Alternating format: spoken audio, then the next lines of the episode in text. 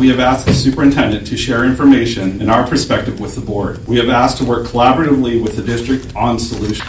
In some cases, we believe that we were close to only for things to change with no explanation. In other cases, felt outright ignored and ridiculed, with administrators smirking and demeaning us.